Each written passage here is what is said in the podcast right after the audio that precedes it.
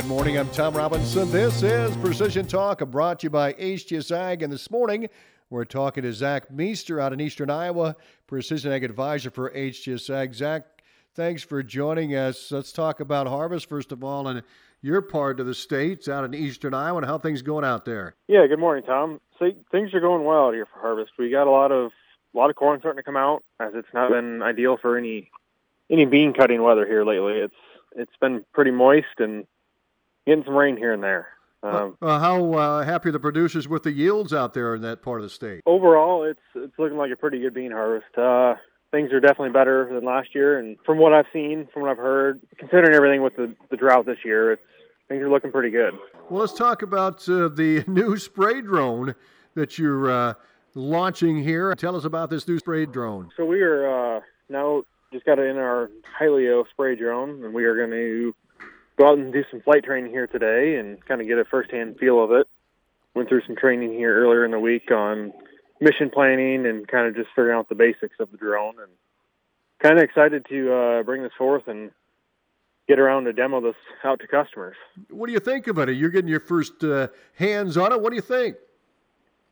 It's a it's an incredible drone. Um, it's it's all made here in the United States, so that's a big big mm. bonus to us.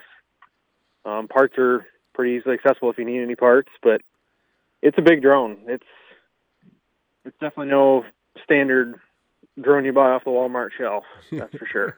well, what's it weigh? About fifty pounds? Yeah, just shy of fifty pounds. So that way we're under the fifty-five pound weight limit when you're fully loaded with water and or chemical. Well, you talk about harvest and a lot of corn coming out up in. Uh, uh, your parts. Uh, let's talk about Opie Grain Bin, and uh, and there's some new stuff with uh, Opie Grain Bin. It's called Opie Blue Seed. Now, tell us about that. Yeah, Opie is now rolling on a, a kind of a early trial basis of Opie Blue Seed. They're calling it.